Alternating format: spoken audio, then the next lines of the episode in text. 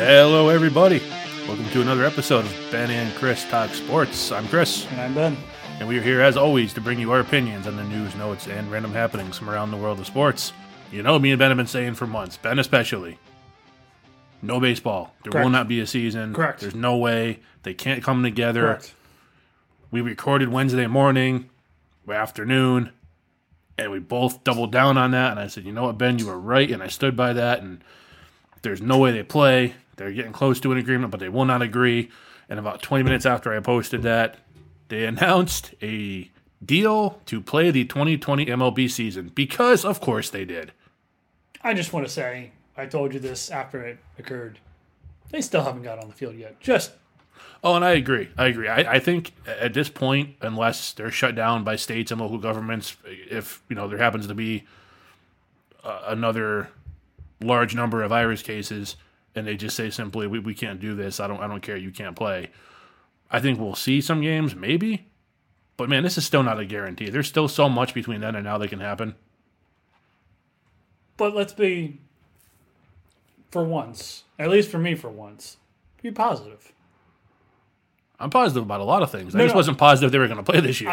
More specific with me, you know, be positive and talk about something other than trashing them. Sure. So, let's talk about the teams. Okay, naturally, because now that baseball is, and we're going to proceed as baseball is back. Yes. Until we have reason to believe it won't be, and there's a very good chance it will be, because they've already agreed on it. So it's like I said, unless we have another situation where we have an increase in cases again and state and local government shut down everything again, as of right now, we're going to have baseball opening day July 25th, I believe, 24th, 25th. And I believe spring training part two will start on July 1st is when teams are supposed to report. But yeah, no, we're going to do that. We're going to break down who we think is going to win the divisions, who's going to be in the World Series, the projected win totals for each team. Some we agree with, some we very much disagree with. So we're gonna actually get into some real baseball discussion about what's going to happen on the field. And I'm pretty excited about that because I love baseball and I love talking baseball.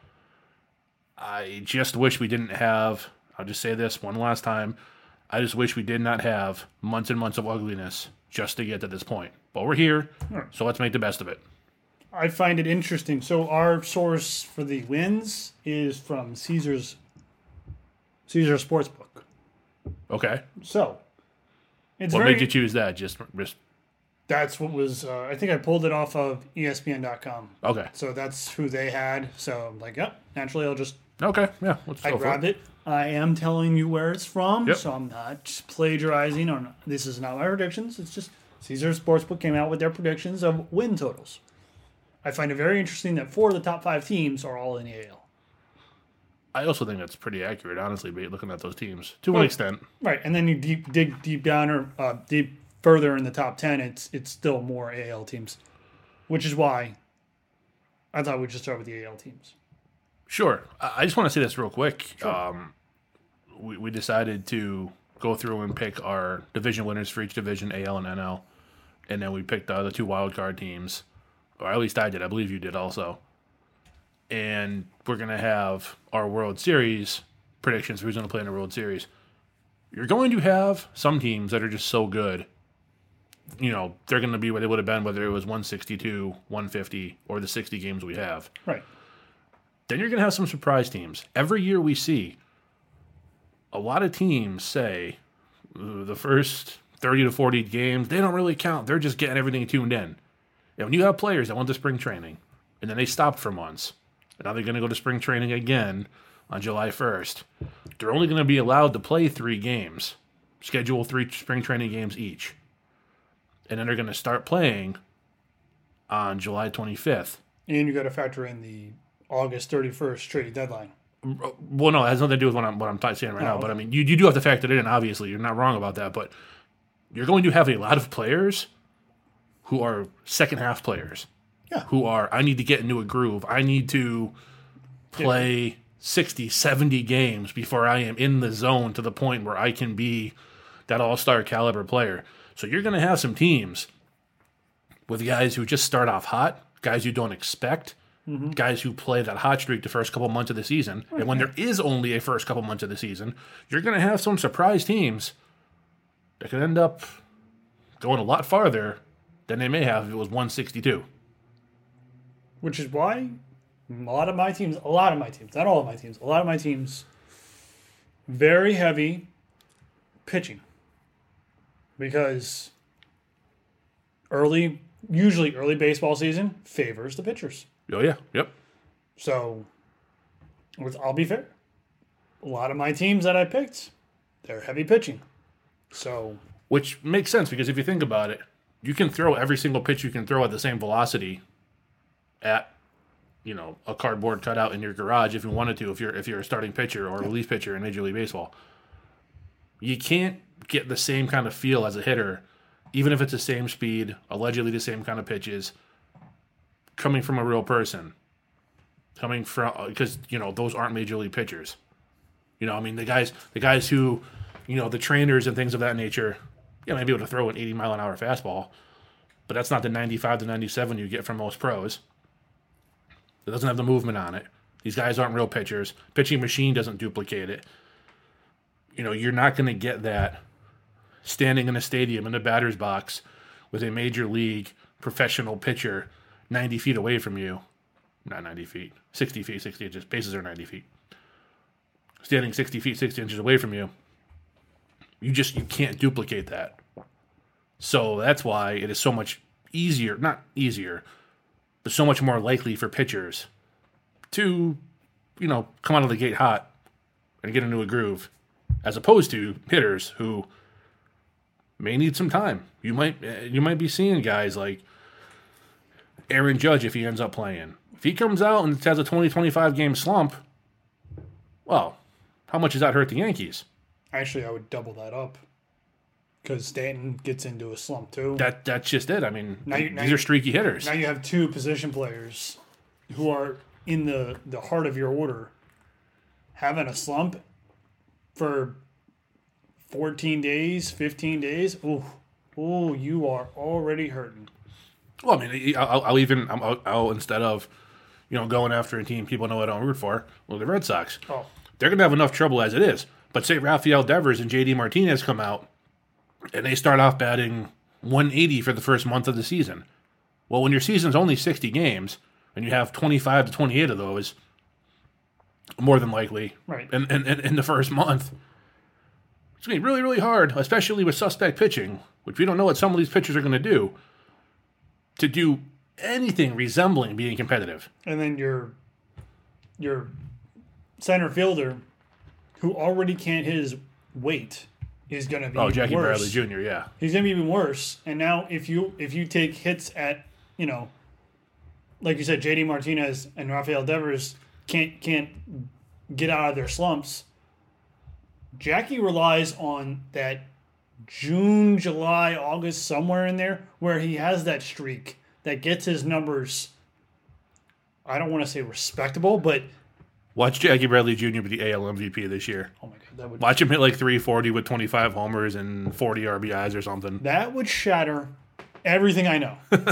Everything. But that's what I mean, though. It's going to be you're going to have cases where guys are just so good, they're going to dominate, and they're going to be what everybody knows they are. And then you're going to have teams and players come out of nowhere and lead the league in categories they may not even come close to approaching if you were to play the extra 122 games that were left on the table because of, you know, COVID. And then we can have a conversation during the season, before the season starts, and after the season's over, said this 60-game experience, is it something that baseball should look at seriously? But that could be in for another day. I think a shortened season is going to be absolutely something they look at. I agree, it is another day, but I am just so glad to, even if they're not on the field yet, to at least have sports in some capacity back. Mm-hmm. Because you and I have tried our hardest, and we hope we're putting on a good show for you guys whenever we get behind the mic here. But, man, there has been some. Well, we're 2 hours before recording, and we're looking at each other like, what are we going to talk about? Literally nothing's happened. Everything's been shut down for 2 months. So it is going to be really nice to have actual games going on you can watch and observe and comment on. It's I'm very excited about that. Yeah. The AL, Chris. The AL, American League. Also, I think we should just start with the East because that's where our team resides. Okay. I don't know about you. I know I'm not picking our team. I am not picking them to win the division, no. I have the Yankees. I thought about the Yankees. Yeah. I think they could be called the Gerrit Coles because I think he's all they have for pitching. They had nothing for starting pitching last year. Or declining and very mediocre starting pitching. James Paxton is injury prone if he's even available. He's available. He's just, you're right. He's going to be injury prone. They don't have Herman. Yeah. He's done. Severino had Tommy John, I believe. He's not done. He's done. I think they're both done. So you have literally Gerrit Cole once every 5 games. And you look at your two offensive studs. You're talking about Giancarlo Stanton and Aaron Judge. Actually, I would say Gleyber Torres is their stud. Even though Stanton and Judge are there, I think Torres is their powerhouse. Well, unless Gleyber Torres and Gerrit Cole can be a two-man show and make that team, bring that team together, you're going to struggle a lot more than people think they are. Do you think a two-man show in a 60-game season can do that? No. Okay. They won't be the worst team in the league by any means. Here's my point about the Yankees is that I looked at the pitching staff for all the teams. Can we agree that the starting pitching staffs for all 5 teams, the best right now would be the Yankees? No. You're going to say probably the Rays, right? Yes. Okay.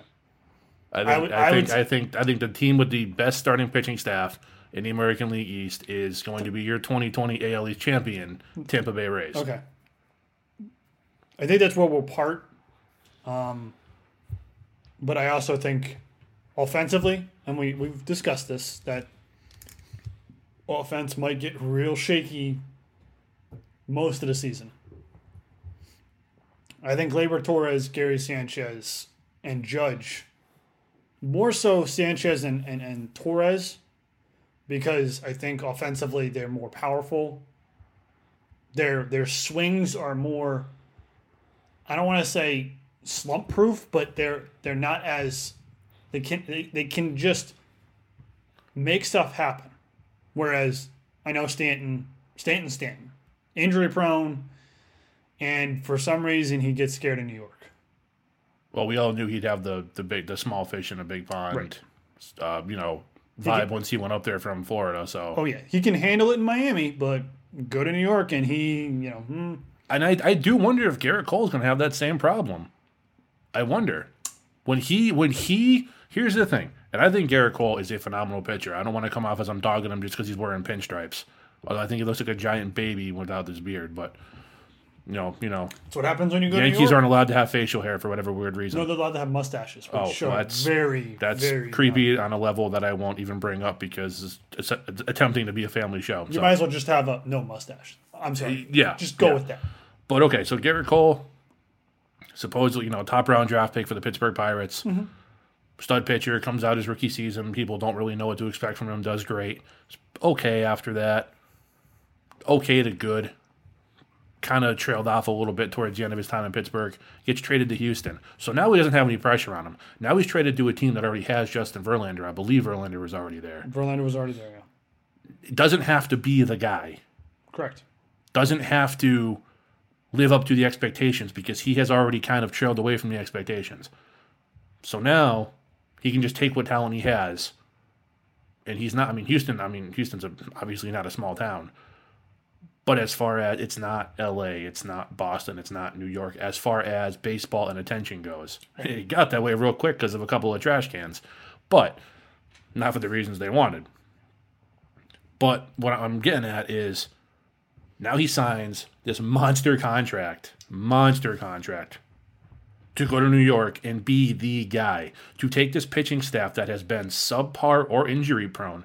You have Luis Severino, you have James Paxton, you have Gerrit Cole, along with a healthy Aaron Judge, Gary Sanchez, Gleyber Torres, Giancarlo Stanton. All those guys are healthy.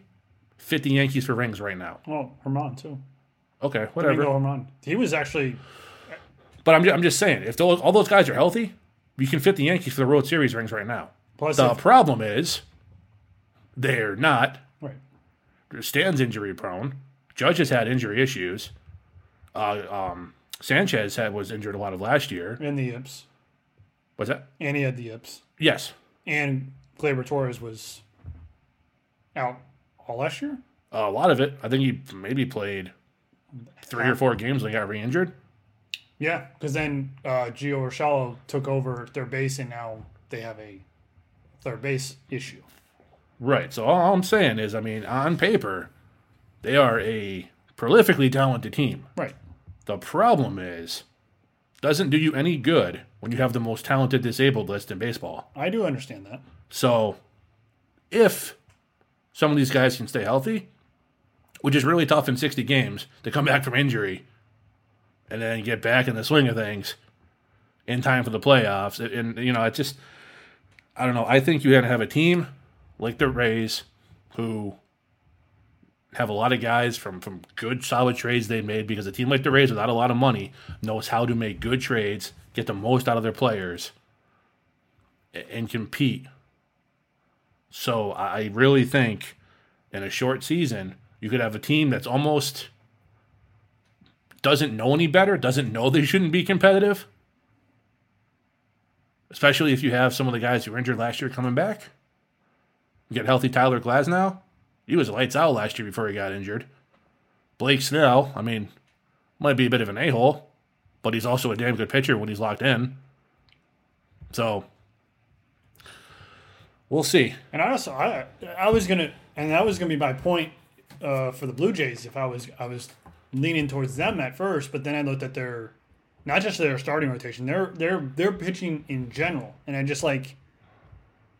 Yeah, if I'm going to make my point about I think pitching is the most important thing right now because of how many games there are, I then can't turn around and say the Blue Jays are the favorite because of their awesome young talent, which, by the way, is an awesome young talent of Guerrero, Biggio, Bichette, but there's just no pitching there. So I understand your point about the Rays.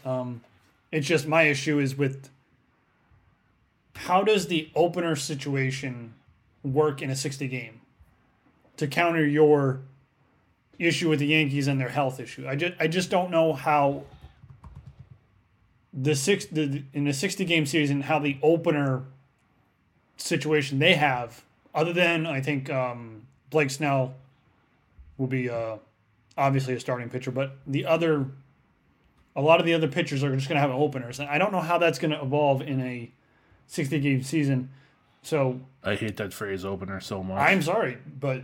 No, I know that's what they call it, but I coined it. And I know, I hate it. With it. I hate it. It's awful. But it's why I picked the Rays for the wild card, the second wild card, because I don't believe in the Orioles. I don't think the Red Sox are going to be very good as far as pitching, and we can go up and down the list of who's going to hit their slumps in Boston.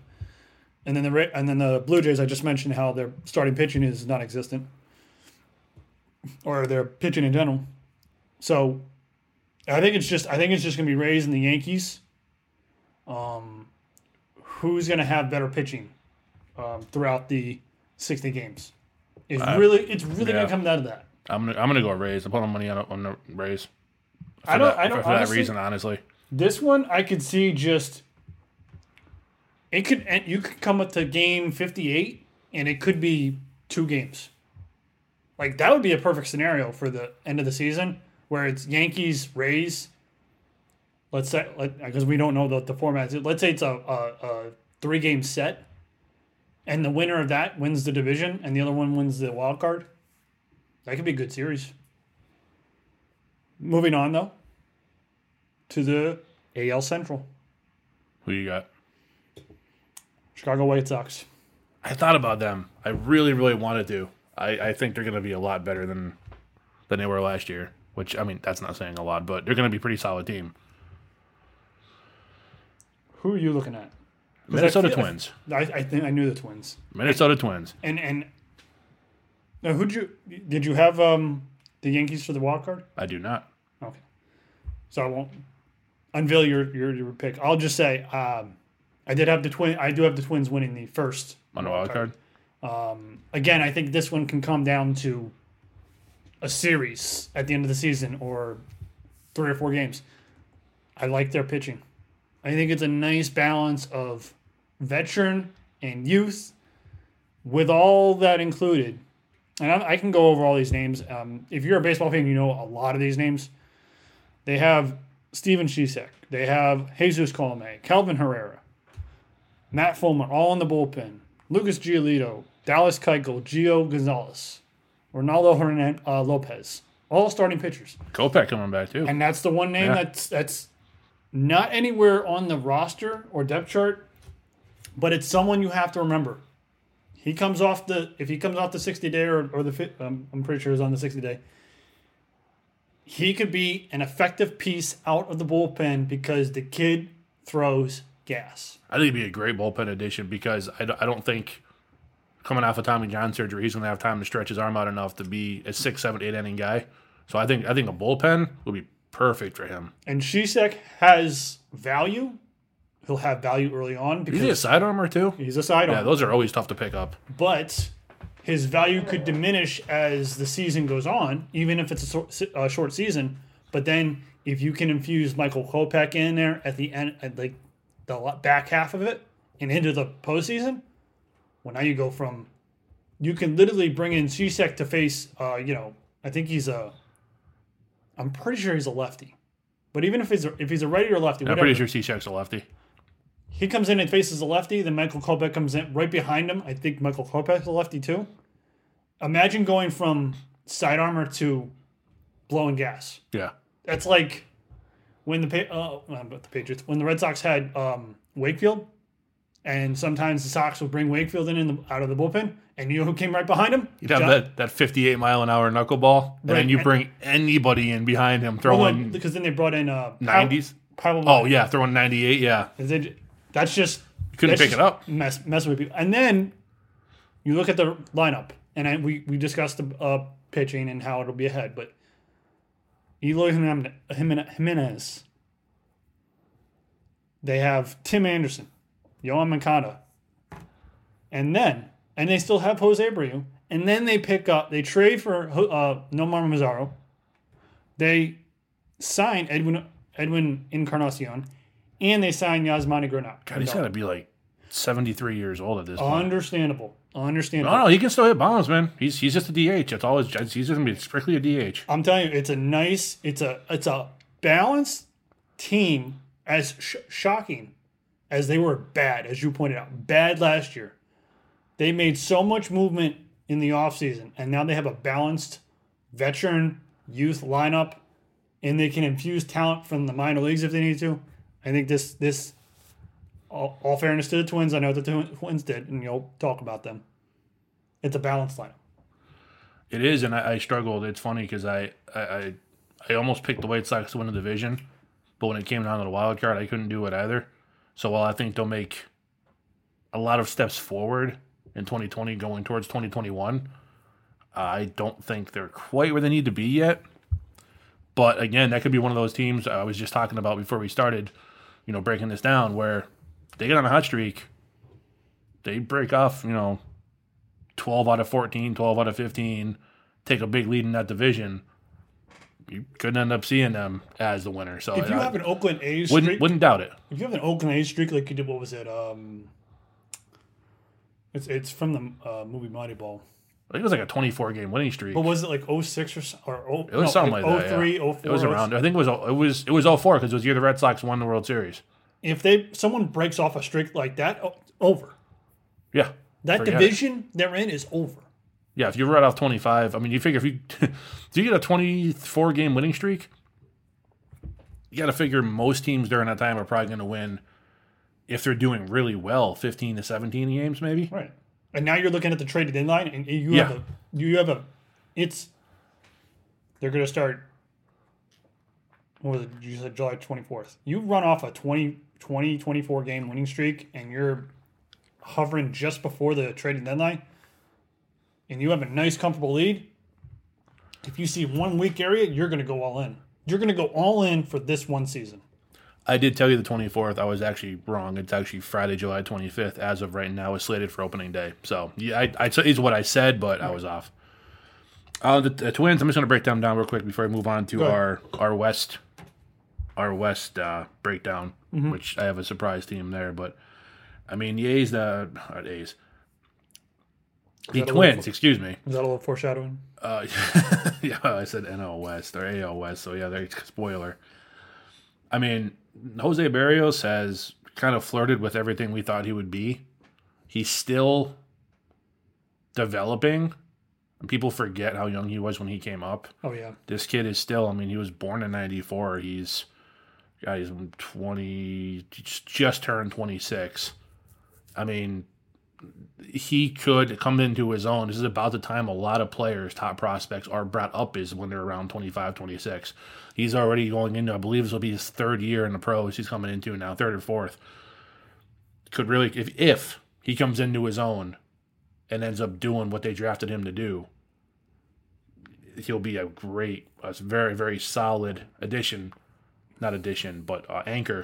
And here's the thing. We don't really know. I mean, we know what the game breakdown is going to be. We figured it out beforehand. Like you said, they're going to have every team will have 10 games against each opponent in their division and then 20 interleague games against a different conference or different division in the other league. But we don't know like the distancing or spacing between those games. So if it turns out where a guy who would normally start every fifth day, if you could have like a 4-man rotation instead. I know that's not the direction baseball is going, but if you got a guy like a Berrios and you got a chance to win, manager could say, hey, we're going to strap the rocket to you. Just take us where we got to go. You never know. Chris, remember when CC went full CC in Milwaukee? Yep. What do you pitch, like back-to-back games or something? And he got Milwaukee to the playoffs. Yeah. If you had CC that point in this 60 game, Milwaukee would, if you have him, you're just, okay, let's go. Let's go, big boy. Let's go. Last 30 games, give us what you got. Because you could literally, if you have like a 10-game lead with like 20 games left, you could put your foot down and just say, we're going to win this. So, Jose Berrios, if he can take that step, he absolutely can. And I mean, guys like Jake Odorizzi. I mean, again, he's not a perennial Cy Young candidate, but he's a solid pitcher. If on a good offense, he's been pretty good for him. Homer Bailey, Rich Hill, Michael Pineda. They have some other guys in there. Again, with a good offense, if there's consistency around them, could be really solid unit. Decent relief pitchers. Honestly, some guys I don't know much about. Sergio Romo, Tyler Clippard. A little bit older, yeah. Quite a bit older, but I mean, still good arms, very wise pitchers. They know how to do it, get the job done. A situation like this could actually lend them being a little more effective, Absolutely. At least for the first half of it. Yep, talking guys who can go out there and just put the pedal to the floor, and not have to worry about lasting a whole 162. You only got to do 60. Break down the offense a little. Mitch Garver, at catcher. Actual season last year. I think he's still very underrated. I think he's a very solid catcher. Miguel Sano, I mean, he's going to be the best 215 hitter in the league. That's not a knock. I mean, he's going to probably hit 215. And I mean, in a 60-game season, you still get your 20 home runs probably if he goes on a hot streak. He could probably push it to 30. Yeah, if he goes on a hot streak, he's got that kind of power. I mean, then you got Marwin Gonzalez, who was really good in Houston. Insert comment here. Hasn't quite been as effective in Minnesota, but he plays literally every position except pitcher, and I'm sure he could if he needed him to. He's a good hand. Jorge Polanco, solid bat. Eddie Rosario, one of the most underrated outfielders in baseball. Byron Buxton, again, a guy much like Jose Berrios, has not realized his full potential. And every single year, it's, Buxton's going to be Buxton's year. He's going to be 27 this year. He's 26 right now. Yeah. Same age as Berrios. He is as fast as you're going to find in the league. If he can find contact with the bat and get on base, this guy can be a game changer, and he can completely reshape this entire offense. Absolutely. He just hasn't been able to figure it out. Has not. That's a big if, but yeah, Max Kepler. I could have sworn they had. Didn't they? No, they have Nelson Cruz, obviously, as DH. Who's, yeah. I mean, Nelly Cruz, who's going to hit 80 home runs when he's 75. Josh Donaldson. Didn't they get Josh Donaldson too? Yeah, he's at third base. I have him on this roster. He's not on this list for some strange reason. But yeah, I mean, talk about a former AL MVP who had a couple of down seasons. If this guy can find anything resembling his old form in a 60-game season, this team is going to do a lot of damage offensively, and they have good enough pitching to get them by. I think it's both these teams just have balanced lineups, veteran, youth intertwined in there. It's really all about, does the veteran players have anything left, and can these young players, Eloy and Yoan Moncada for the White Sox, Byron Buxton and Mitch Garver, and to a lesser extent, Eddie Rosario for the Twins, can they push the envelope and give you an extra 2 or 3 wins to beat that other team? Because let's be honest, Chris. Indians, maybe a little bit on the recession. I think so, yeah, unfortunately for them. Royals, nowhere to be found. No. And who am I forgetting? Tigers. And there's your case and exactly point. Right, yeah. Not. It's a bit of a rebuild for old Detroit. Tigers are still trying to fix what Dave Dombrowski did. By the way, Dave Dombrowski has already been through a job and got fired. Yeah, he was the former Red Sox head of destructive maneuvers. I mean, GM. So, as we move on to the AL West, I feel we have the same team.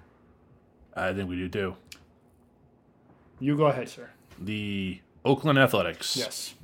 They have pitching, they have hitting, they have bullpen, they have this uncanny ability to pull wins from the middle of nowhere. This is a team that never has any business being competitive from a financial standpoint and always finds a way to win. And when I say he, I say Billy Beane. He's going to have 30. You mean the greatest general manager in baseball history? Yes. Hands down. He's going to have 30, probably a little less than 30 games till the trading deadline. If there's a GM, I know he's not GM. He's the president, I think. If there's one GM that will identify what his team is and execute trades to buy or sell, it is him. Billy Beane is my baseball front office man crush. I'm just gonna say it. Like I love the guy. I've watched the movie Moneyball like 30 times. Oh, yeah. He is so friggin' smart. Like, what you saw in the movie is a fraction of what he actually does on a day-to-day basis. This guy is so good. He's so good, I'm just going to stop talking about it because I can't put into... I'm not articulate enough to justify how damn good this guy is at his job. And so, we'll move on quickly from the Athletics because I want to also highlight... Part of the other reason why we're looking at the Athletics to win the West. Mariners, I looked at the pitching rotation. I just don't trust it. No, and I don't know what they are. And I don't think they know what they are. I don't think they do either. Yeah, no, you're right. And their best player had a bad injury, Mitch Haniger. I don't know when he's going to be back, if he's going to be back this year or not. And that was he missed a lot of last year too, didn't he? Yes, yeah. It's a bad injury. Let's just say it happened on the bottom half of his body. And then you look at the who am I forgetting? Oh, the Astros. I feel like they're going to get a little bit of not trigger happy. No, what was the word I was using before? we started recording. Oh, man, I don't know. I forgot. They're going to get a little shell-shocked. Yeah. Being this season, I understand, and I understood your point that Manfred's going to have when the shelling starts to happen. For those of you who don't speak Ben, he means that the hitters are going to get hit by a lot of pitches. They're not going to get a chance to stand in the batter's box and work a count. They're going to get shell-shocked within the first week. They're going to get beaten quite a bit, yeah. They're going to get a little gun-shy, swinging the bat. They're going to get a little flinchy because they're just not going to know. Even if Manfred comes out and says, yeah, you stop hitting players, and anyone who hits players on the Astros are going to get suspended for whatever. Rob's got to protect his boys to make himself look good. But if you can sell it that you're not hitting them intentionally... They're gonna get hit. There's players that have already come out and said it. To your point, some of them are probably just a little bit of a talk, but some people are gonna hit them. They're gonna get a little shell shocked. That's why I don't think the Astros are gonna win. The Rangers. I looked at their roster again. The same problem with the Rangers as with the Mariners. I don't know what they are. I don't know what direction they're gonna go. They traded for Corey Kluber, and Corey Kluber unfortunately is probably getting to the point where his pitches aren't as effective because there's not the miles per hour. He wasn't a flamethrower. No. But some of his pitches relied on having a little distance in the miles per hour. He's got to talk to Justin Verlander about reestablishing himself because Verlander had the same problem for a bit there, and whatever he was missing, he found, and he became dominant again. And I don't mention the Angels, even though they're the best player in baseball. I don't trust them. Having said all that, who are your two American League wildcard teams? I said Twins and the Rays. I have the Houston Astros. Oh, boy. The talent's there.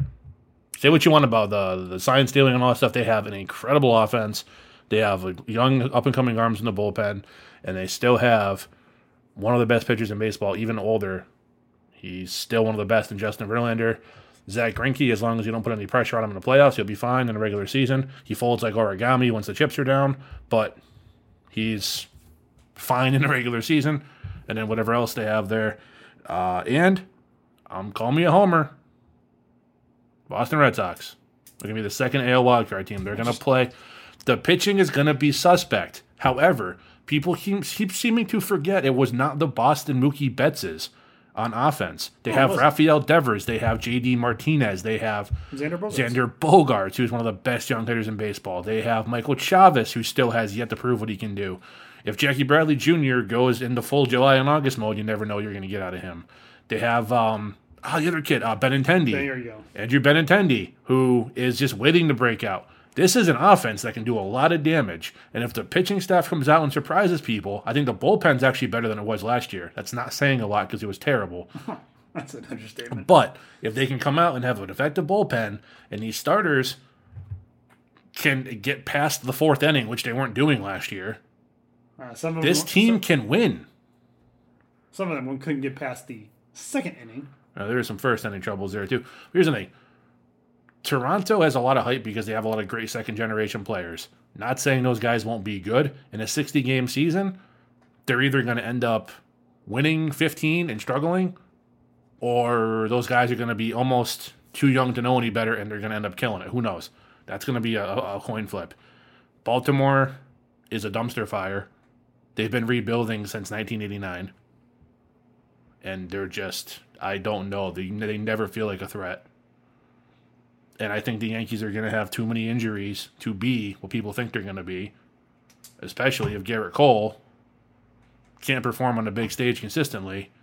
That team is going to be bad. So, I get what you're saying about the Red Sox. It's just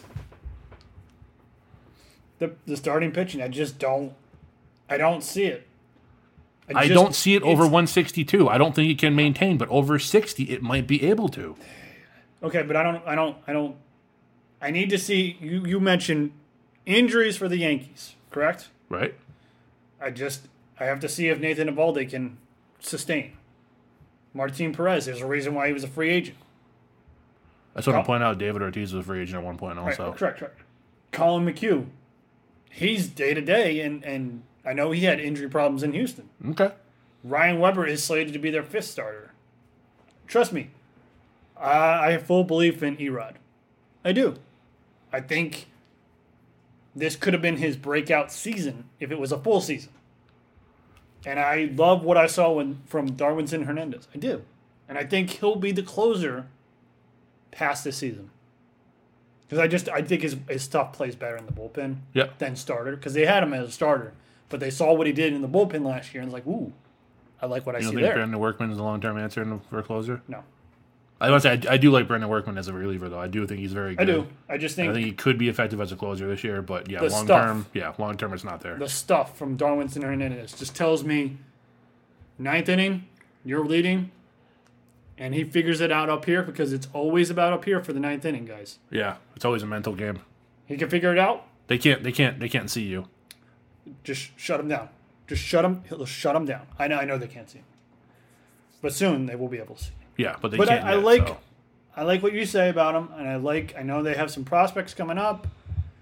I like that you didn't mention Alex Verdugo because I don't know what to expect from him, honestly. And he couldn't break through with. I know LA had a ton of outfielders, but there are plenty of people that Cody Bellinger passed him, and as great as Cody Bellinger has been, I think Alex Verdugo was a higher draft pick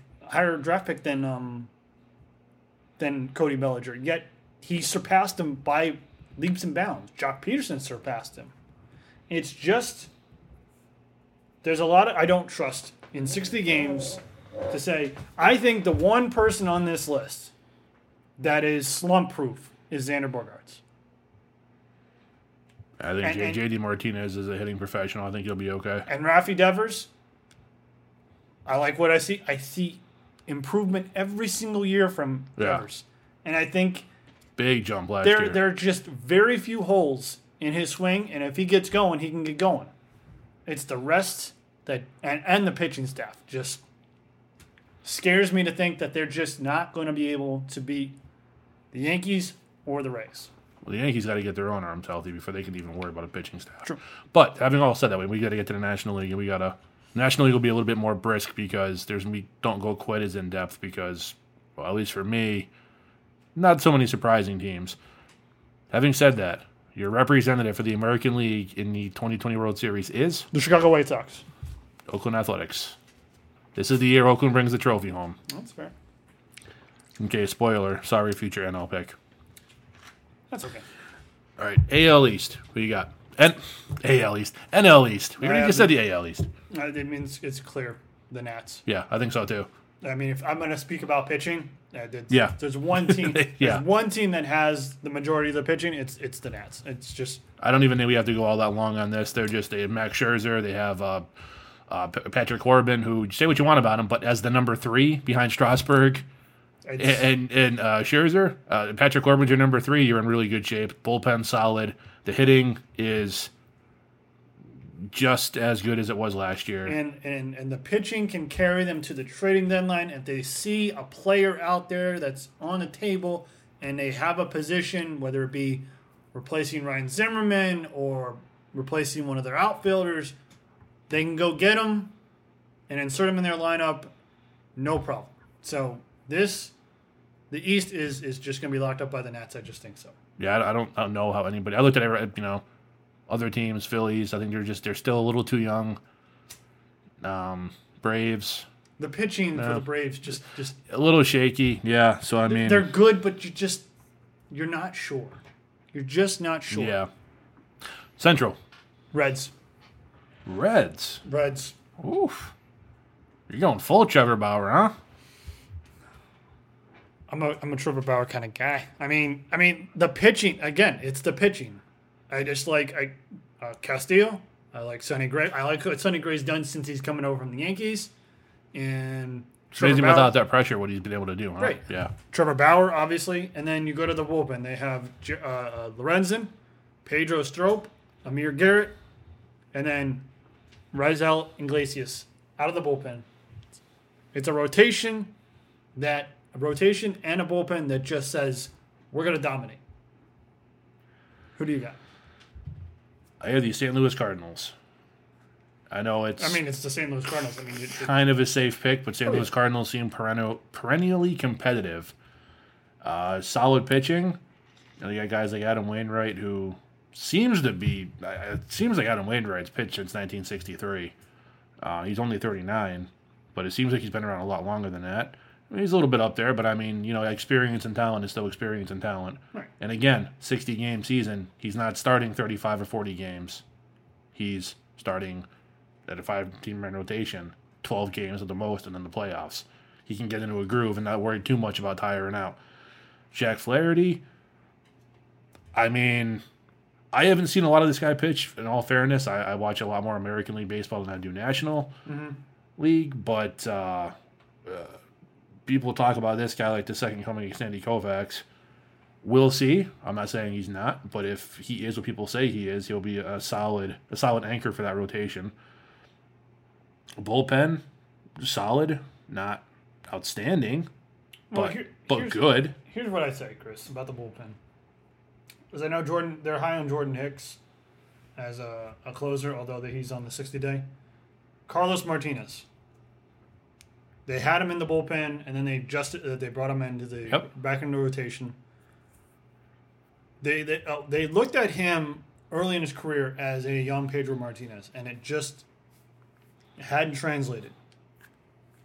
I like what I saw from him in the bullpen. I think they should have left him in the bullpen. They have him slated as the 5th starter on ESPN. I think it would do him and them justice to say, Carlos, stay in the bullpen. Finish your career in the bullpen. I think you got the stuff to extend your career. Because if you rely on being... if you're a 5th starter, it's like King Felix, who's got an invite with the Braves. Thank you.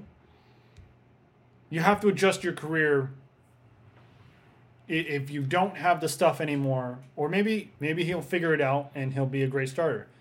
Justin Verlander looked like he was done, and he reinvented it, as you said. He reinvented himself and evolved, and now he's back on top. It's just a matter of what your pitches look like. Your miles per hour, the distance between your fastball and your changeup or curveball or cutter, as far as like miles per hour. If you can't get that difference, if a hitter doesn't look at your fastball and your cutter and your changeup and see a difference in speed, right, you're screwed. Right. So that would be the only thing I would say about the St. Louis Cardinals is they just should leave Carlos in the bullpen. And here's the thing about a team like the Cardinals, where they may lack in actual ability, established ability.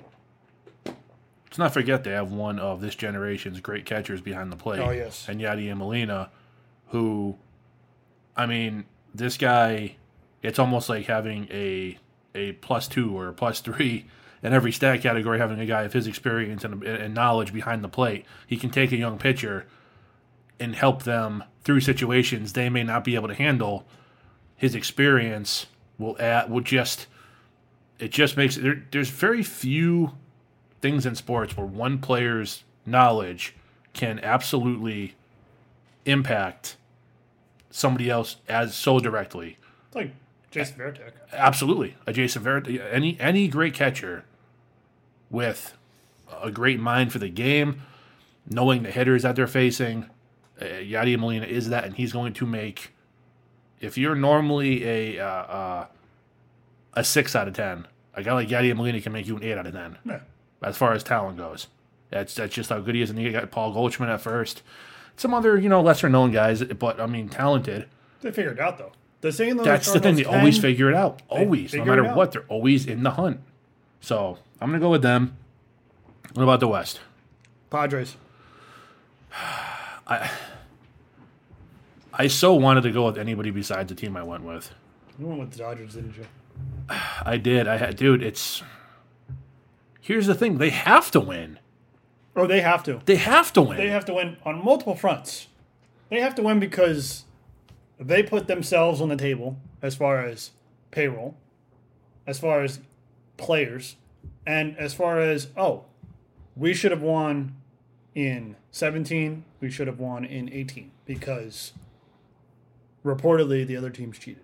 Yeah, well, bet you anything the Dodgers were too. They just weren't as good at it. Much like they weren't as good as baseball, which is why they don't have World Series trophies. Which emphasizes your point that they have to win. especially in a season like this where they have the rotation, they have the balance of rotation.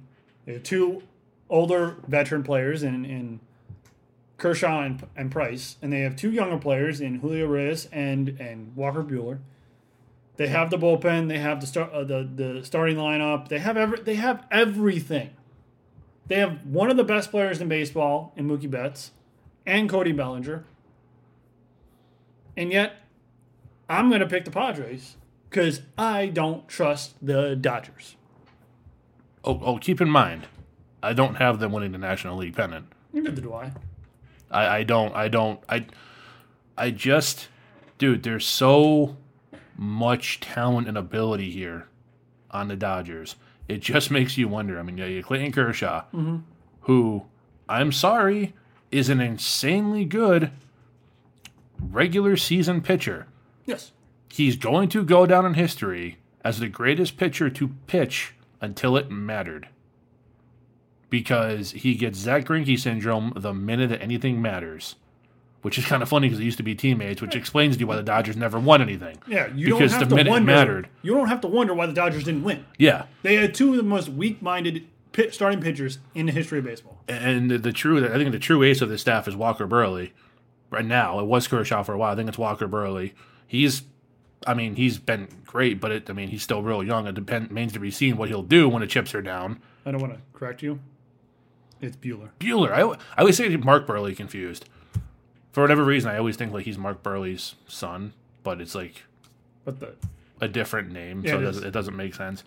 But in my mind, Mark Buehler is very proud of his adopted son, David Price, who will do fine in LA because there's only fans in the stand. Well, if there's any fans in the stands this year, but if there is fans in the stands, it doesn't go past the fourth inning in LA, so they're fine. No, they show up for the third, they lead by the seventh. The bullpen, Kenley Jansen, Joe Kelly, Blake Trainen. Dude, Blake Trainen saved 40-something games for the A's a couple years ago before Liam Hendricks took the closer position from him. Right. They have talent in that bullpen. It's deep. And they got Max Muncy never really. Is he that guy I'm thinking of? I can't remember. I know it was a prospect a few years ago. I put the name just like his. But either way, Cody Bellinger. We'll see what Gavin Lux is. Justin Turner. Corey Seager. You got Mookie Betts. Jock Peterson. You have a lot of talent on it. This team should win. This team should be on a multitude of World Series victories. Oh, you forgot Justin Turner. I said Justin Turner. Oh, you did? Yeah. The sad part is they have A.J. Pollock projected to be their DH. A.J. Pollock's a great center fielder. It's an example of why they intended on trading Jock Peterson. They had the deal through. Right. And it just fell through because of the Mookie Betts trade that didn't happen initially. And then the Angels backed out of the deal. And it's a long story that happened many, many months ago. It's just an example of the Dodgers have pieces to trade. And they have ways to reinforce this roster. Will Smith came up last year and made anyone else in the catching in their system as catcher expendable. They have youth at multiple positions. Corey Seager is potentially expendable. There has been a little chatter about trading Corey Seager before his he's due his extension. What did we say? It was 2022? I believe so, yeah. They have so much talent. By the way, in my opinion, Cody Bellinger should be playing first base, not center field. First base is a better position for him. Well, but I just don't trust them. Oh, I don't either. Is my problem. But here's my thing. There's so much talent on that team. Everyone can't slump at once. Sure. So even if you have some guys struggle, whether it be pitchers, whether it be hitters, they would have to have such a massive implosion to not be able to pull out division out in 60 games. Like, they're going to get eliminated in the first or second round of the playoffs. There's no doubt about it, because that's what the Dodgers do. They fold. They don't have any mental toughness whatsoever. Well, didn't they make the World Series last year? No. Oh, no. No, that's right. Mets won. They had just as talented of a team. Yeah, if not more. And then they let the Nationals... No, they didn't lose the Nationals, did they? No, they lost to somebody else. Because the Nationals played... Who did they play in the championship series? I don't remember, but I know it wasn't the Dodgers. Yeah, I don't think so, no. But, yeah, either way, I mean... It's just a weak-minded team. Yeah, it is. That starts with one gentleman. Clayton Kershaw. All right, your wild card teams. Well, I wanted to get in the Padres a little bit. Okay. I didn't get to... Good. I like Chris Paddock as their start. They're number one. I know they're the rest of our rotation's kind of eh. And then Kirby Yates, although in his early 30s, unfortunately for Kirby Yates, he's not going to get that big closer deal because by the time he's a free agent, I think he's going to be like 33. But I like him as their closer, and he and they have some guys to bridge the gap to get to him. It's their lineup. I like their lineup. I like Francisco Mejia as a young catcher, a young hitting catcher, Eric Hosmer, Jurickson Profar, Manny Machado, Fernando Tatis Jr., Tommy Pham. Even though he was traded out of St. Louis to Tampa Bay, in Tampa Bay he reignited his career. He was really solid in Tampa Bay. Really solid. Very solid. And I was shocked they let him go, but they let him go. And then Will Myers is a nice piece at the bottom of the lineup, albeit... There was rumors that he was going to go to Boston. Yeah, well, Will Myers. I would prefer not to. Yeah, same here. Because of the heavy contract. It's a nice team. I like what they do. I like what they're building. I hope they continue to build in the right direction and not do what they did, what was it, like 3 or 4 years ago where they just... It's when they traded for Will Myers and they traded for this, traded for Kimbrel and they traded for that. And then the next offseason is when they started... Throwing pieces. Fire sale. Yeah. I like what they're doing. I like the team they're forming. They have young prospects that they can say at the trading deadline, we need a starting pitcher. Let's go get him. And any Dodgers fan can thank this COVID pandemic for Manny Machado not opting out of his contract to try to get another one. Because here's the thing. He's getting like 30-some-odd million a year. And I think it was after this season or next season he could opt out. He's not doing that now because he's had a massive, I believe, $30 million a year for the next like 10 years or something like that. Ridiculous. He's not going anywhere. You got Manny Machado for the foreseeable future because he's not walking away from that guaranteed money when this climate, in the climate we're in, where players could be getting a third of that money they would normally get going into next season and beyond in free agency until revenue picks up again. So.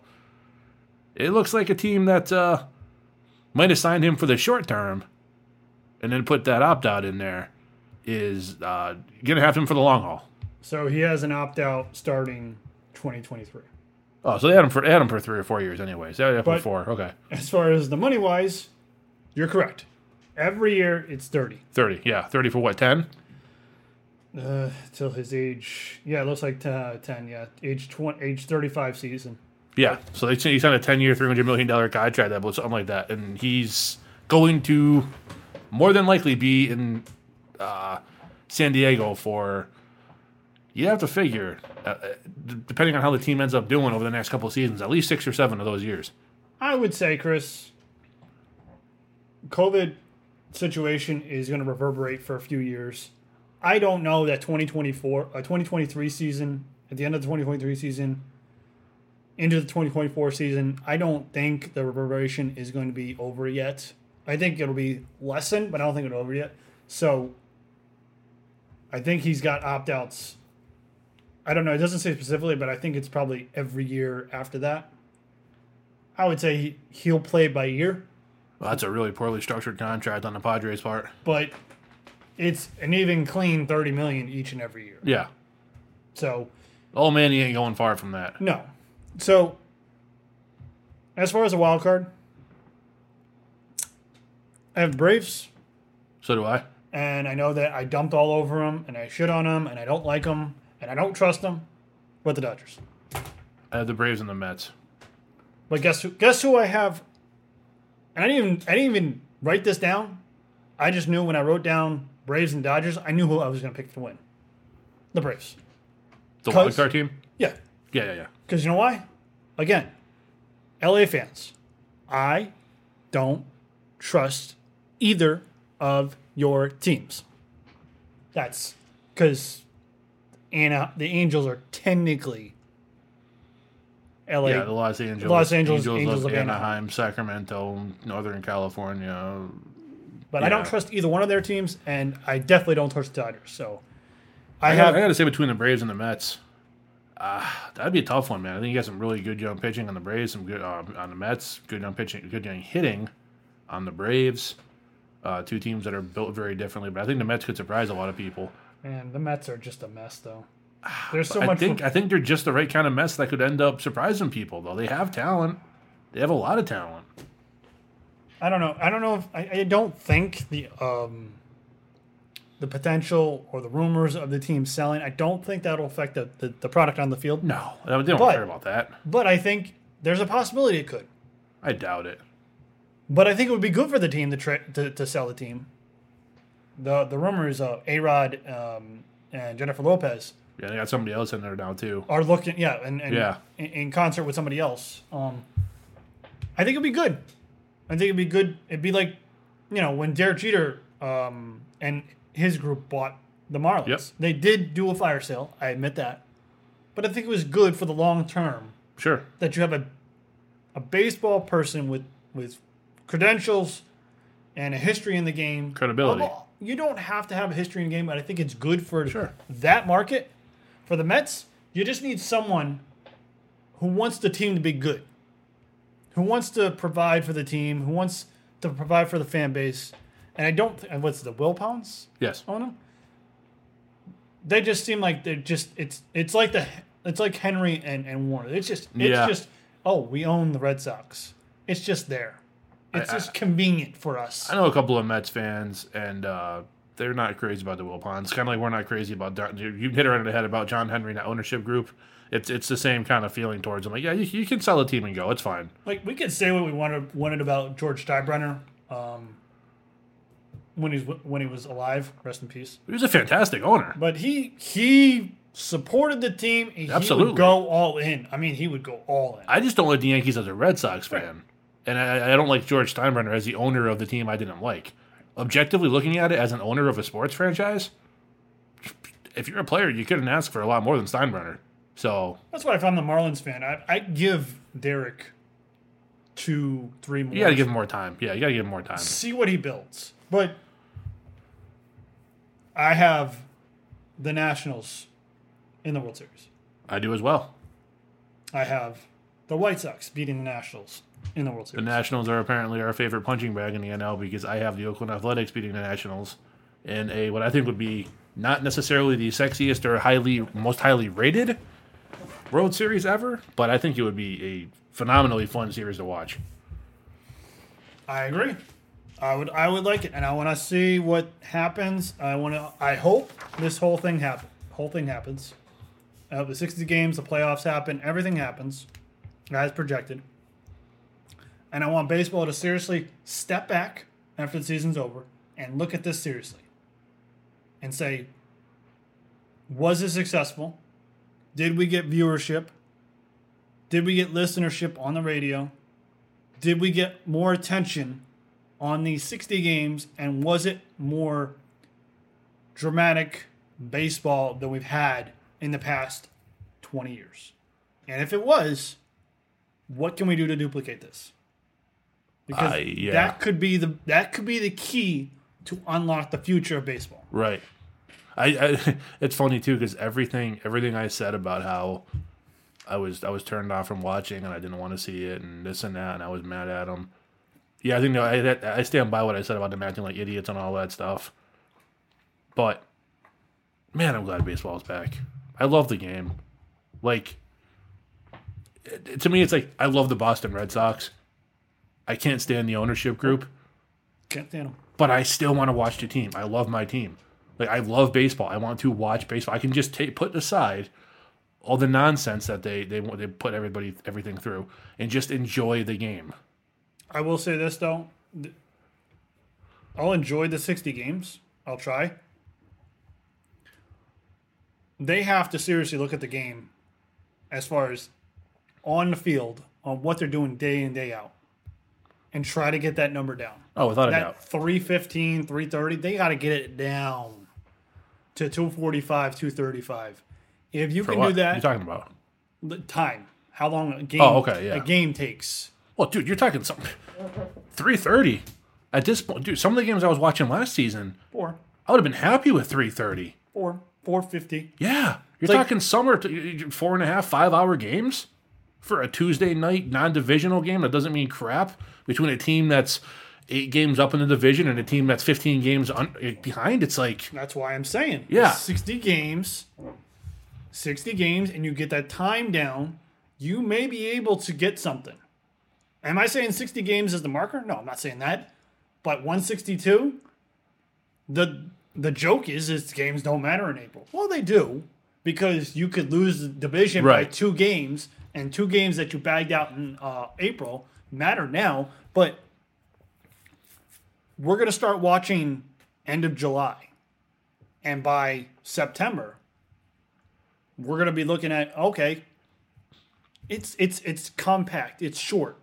And I get we can't have that because they need to be – the owners won't need their money, and the players want to get paid what they're getting paid, and they need to play 162 to get those numbers. And that's the biggest problem, because if it was me, if you told me right now, pick a game, pick a number, I'd say 100.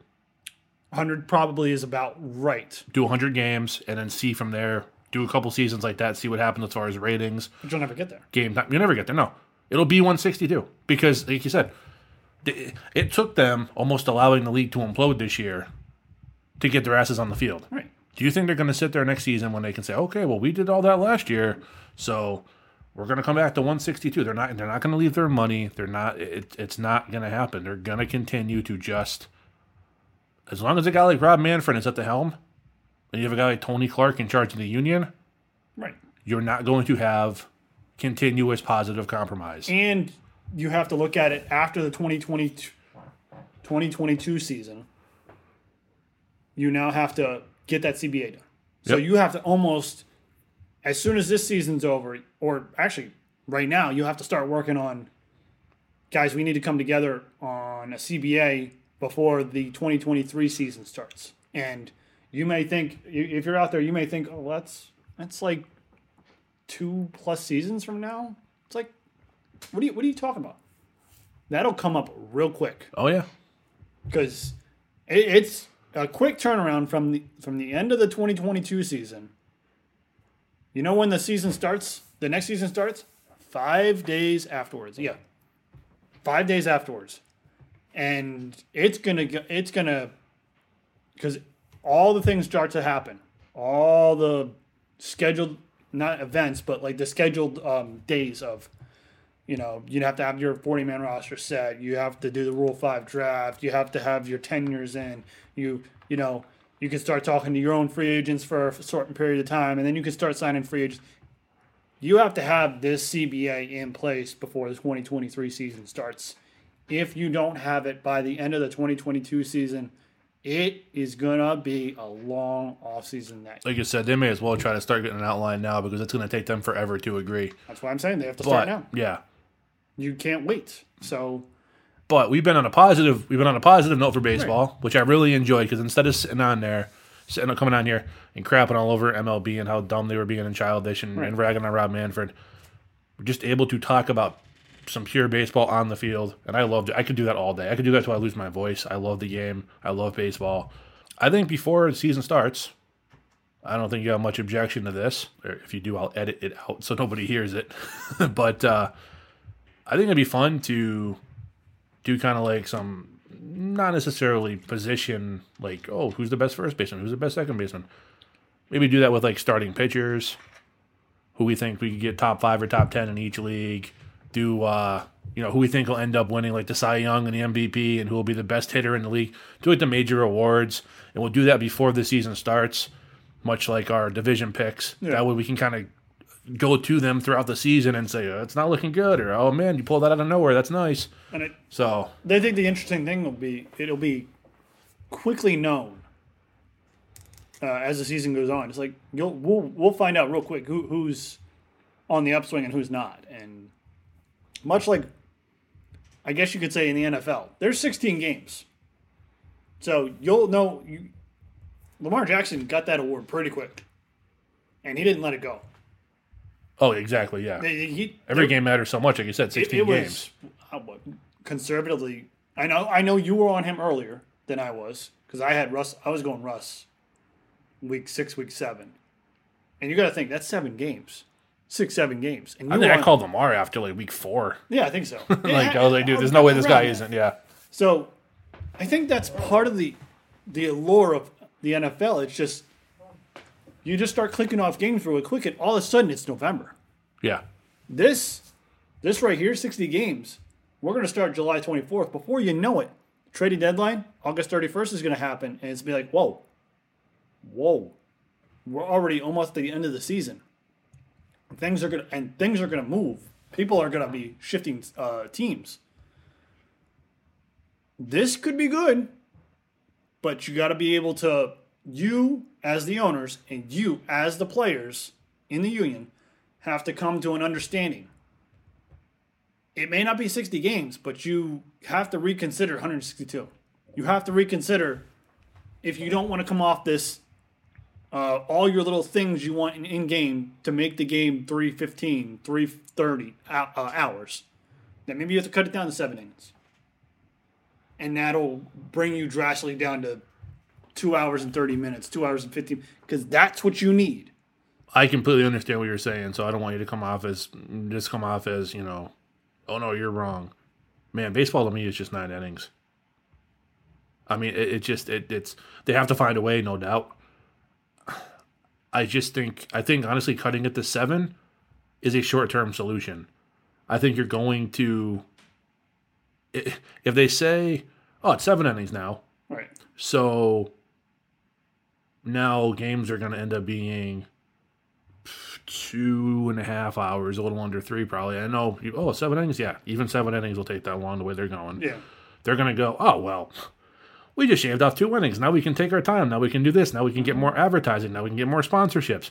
So I don't think that's the answer. I think if you shorten how long the actual game on the field is, all it's going to do is open up more doors to have more filler. Right. Okay. But, man, I don't know. I remember growing up, and they had advertisements then. They had commercials then.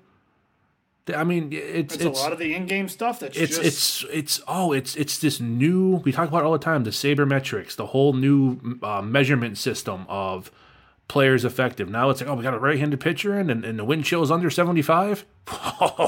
Well, we need our third-string lefty catcher to hit off this guy, and then they got to hold through the whole process of they sub the catcher in to hit pinch hit, and then, oh, no, the opposing manager has to call and have somebody warm up in the bullpen because now they can't have that guy face that guy.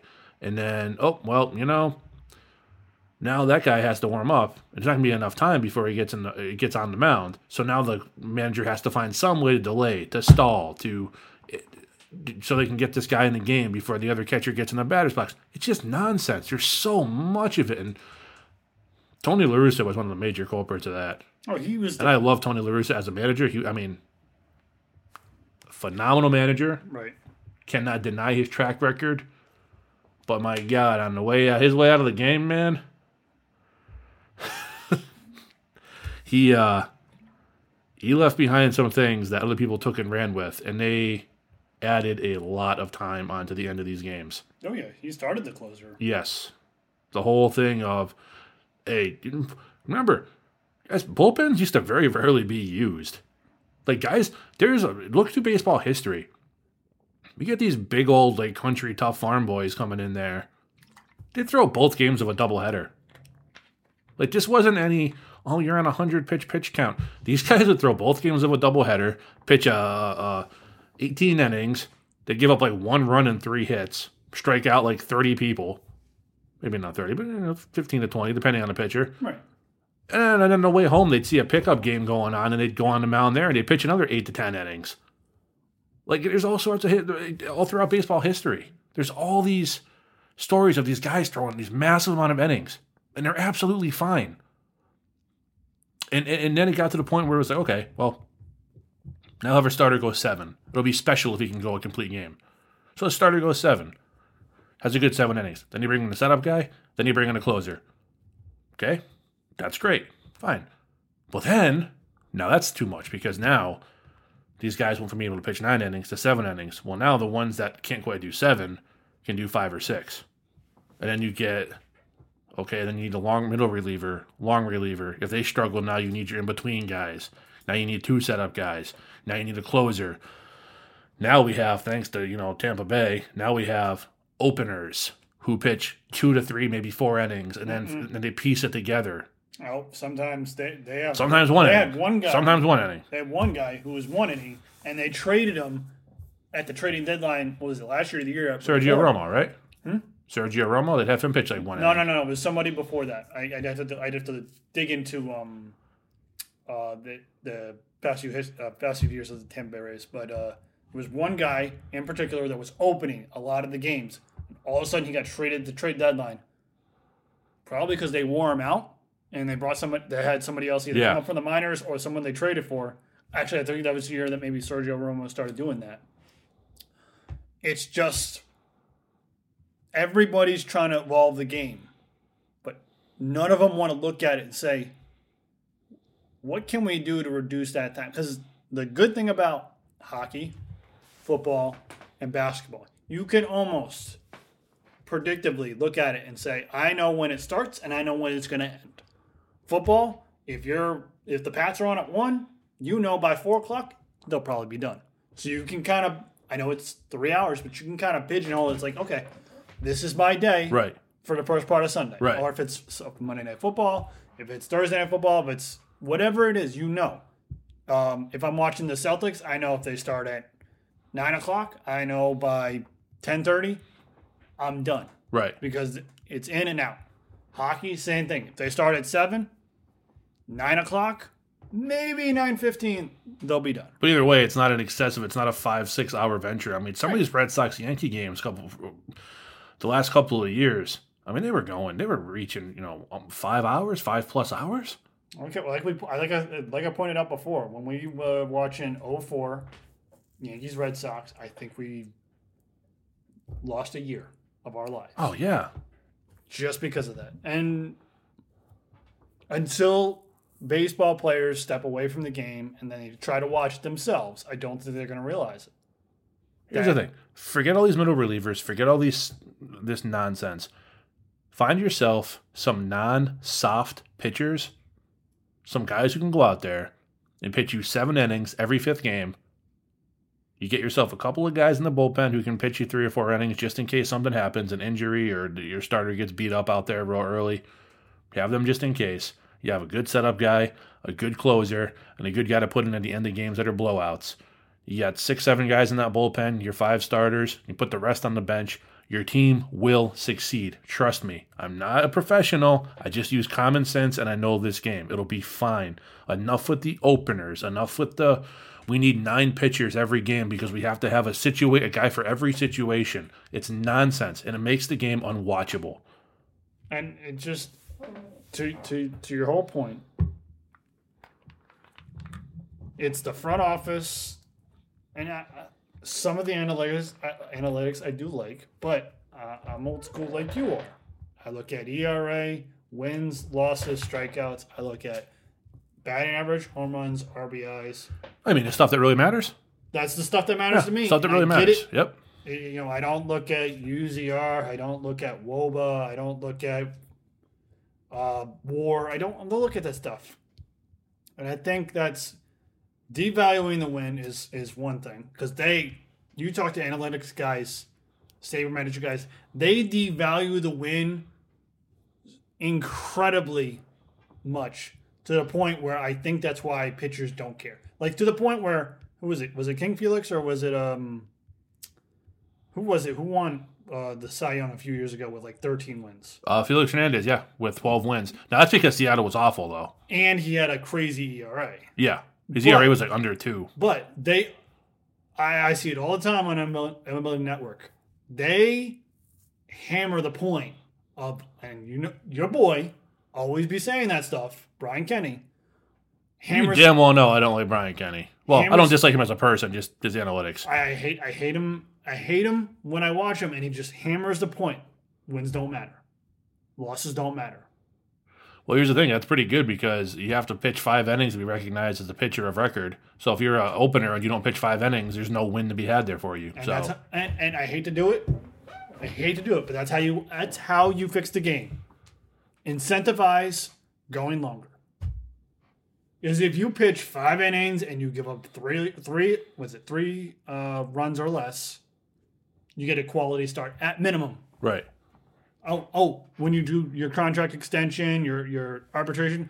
Ooh, I started 33 games, and I have 24 quality starts. Your ERA is 6, but I have 24 quality. Right. You quality won 3 starts. Games and have an ERA approaching 6. Well, Brian Kenny said I was a good pitcher. Well, that's good. Let him pay you. And my WAR is like 5.6, and the average WAR for starting pitchers is like 3.1. So I'm really. Son, you're going to have to start speaking a language I can understand because I'm sorry. This is nonsense. But then he'll end up the person will end up with a 500 record or a sub 500 record with 12 wins and 14 losses. But he'll think he's. Yeah, you know, I'll say the Felix Hernandez thing though that wasn't his fault because he pitched for a very poor Seattle team. Yes. So he'd go out and he pitched 7 innings, give up like 3 hits and maybe 1 run. Strike out 12, right, and then they have a reliever come in who'd give up 5 runs. And it happened time after time after time again. And I had no problem with him winning. No, he was the best pitcher that year. You have a dominant ERA, and your innings are up there. That speaks to you as a pitcher, right? You've dragged your team to as many wins as you could. That was the problem with who was it? It was Sale? It was a Sale last, and it was Sale last year, or the year before, where. Or no, a couple years in Chicago, where he just dominate. Oh yeah, he'd give up like maybe 1 run. He pitched 8 shutout innings, and the reliever would come in right away and give up a 2-run home run. No, it was his first year in Boston, where he'd give up like 1 run, and it's it was his last year in Chicago too. It's probably one of the reasons he wanted out. So and he was slated to win the Cy Young, but he just couldn't get the run production, couldn't get the wins, and then who was it? Kluber, I think, won. Over him? Probably. I don't know. We didn't research that. So I'm just... There's a lot of things I could fix with baseball. I think this is one thing they should seriously look at.